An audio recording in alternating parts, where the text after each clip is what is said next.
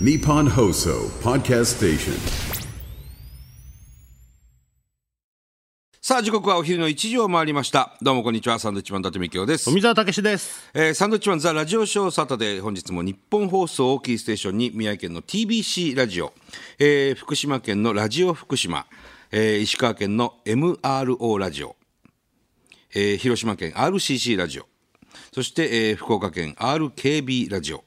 えー長崎県佐賀県 NBC ラジオで、えーお送りしてまいります。最後までお楽しみください。よろしくどうぞお願いしお願まいす。いしまいですね。こうやってたくさんネット局が増えるとね。そうですね、徐々に徐々に。これずっとバーッと増えてったら全部こう言ってくんですかね。そうですね。いっぱい言いたいですね。これ で、これでも10分ぐらいは。う 嬉しいね。嬉しい限りでございますが。さあ、今日、えー土曜日とですね、えー明日日曜日で僕らの単独ライブ今年のツアーが終了でございまして、はい。今日もねこう収録ということで、えー形でやらせてもらっておりますが、なんかもう週2ぐらいでラジオ撮ってる感じがね、しますけどね、最近はね。まあまあだから生放送じゃないからね、そういうふうになりますけどね、やたら日本放送に来てますけどもね。やたら来てます 嬉しいですよ本当ですね。はい、さあ、えービッグニュースが入ってきましたね我が事務所含めおうねビッグニュース。はい東北楽天ゴールデンイーグルスの監督に今江さんが就任しまして、これは実は今江さんグレープカンパニー所属というえー後輩ですからね、事務所の。事務所はまあまあまあそうなんですけどね、うんいやすごいことですねこれ今まではコーチはい、あの今年は2軍の打撃コーチから、えー1軍打撃コーチに昇格して、ほんで結構ね、なんか打つようになったっていうかあね。の打率が、選手の打率が上がったという、まあ、功績が認められたんじゃないでしょうかね。まさかの監督。いや、すごいですよ。軽くちょっと事務所がパニックになるっていうのはね。いやもうありましたけど。マネージャーの、チーフマネージャーはパニックになってます ね。え、え、え、え、えってなってます ね。まあまあ言ってもね、楽天球団の、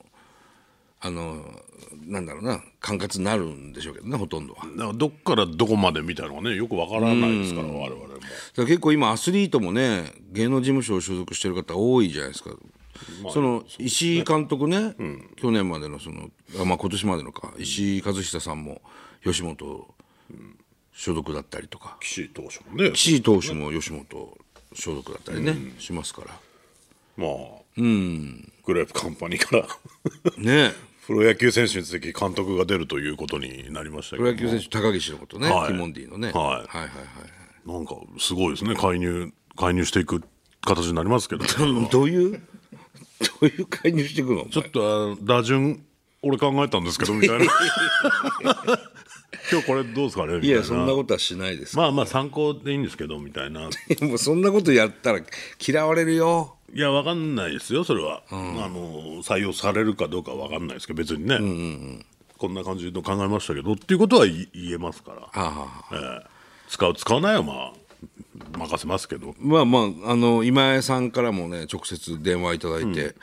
あの決まりそうですみたいな話はね、いただいたりしますからね、うんまあまあだからちょっとラジオ出てよみたいなこともね、後輩ですからいや腹立つな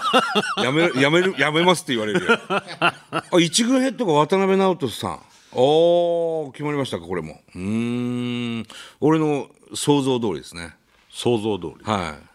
こうなったらいいなといういそうですねうん直人さんはどっか入ってるんですかね事務所まあか勧誘する先週時代からねちょこちょこと、言っとけば直人さんも義理がたい人ですからね、あのよく連絡くれる方なんでね、うん嬉しいですね今のうちからね、どうですかみたいなだからキャンプとかはねちょっと行きやすくなるなっていう感じがしますよ僕毎年行ってるじゃないですかあのププラライイベベートでね、もっとこう深く入れるのかなっていうと ころありますけどねまあまあ別にあの後輩に会いに来たんですけど、みたいな ので入っていくことはできるのかもしれないですけどいやまあまあ楽しみですけどねそこら辺は、うんで毎年連れてっていたあのわらふじなるおの口笛なるおが、はいもう完全なるジャイアンツフ ァンだっていうことが発覚したんであのもう連れて行かないですからねそんなの何、前から分かってたことなんいやだ、なんね、となくジャイアンツみたいな詳しいなジャイアンツなんつってたんですけど、もう僕はもう根っからのジャイアンツファンですから、ね、言い始めたって言い始めたんで「はい、ああそうか」つってじゃあわ付き合ってくれてたんだっていう形になるんでもう除名させてもらいますけどねまあまあしょうがないですよねそれはねそれはねうん、そうつれ連れてってもねっていうところあるんだそうなんですよねそんなね嫌でしょそれ俺だって嫌だもん、無興理やり味さもなかったりしたそうそうらそうねうん情報持って帰られても困りますからね2年分のその沖縄の旅費を返還してほしいん ですよ、請求そうですね思いますけどあー楽しみですけどもねどうなっていくのか、そんな中、えー訃報も入ってきておりまして、谷村新司さんが、えー今月の8日にお亡くなりになってたということですね、74歳という、えーまあ、驚きましたけど僕らが物心ついた時からずっと歌ってらっしゃった方で、はいそれこそ「サライ」とかね、24時間テレビの「サライ」もう作った人でもありねますからね加山雄三さんと共にね。うん偉大なね功績を残してますよいやー、本当ですね。だから74歳ってなって、うちの、あれですよ、父親よりも若かったりするから、うん、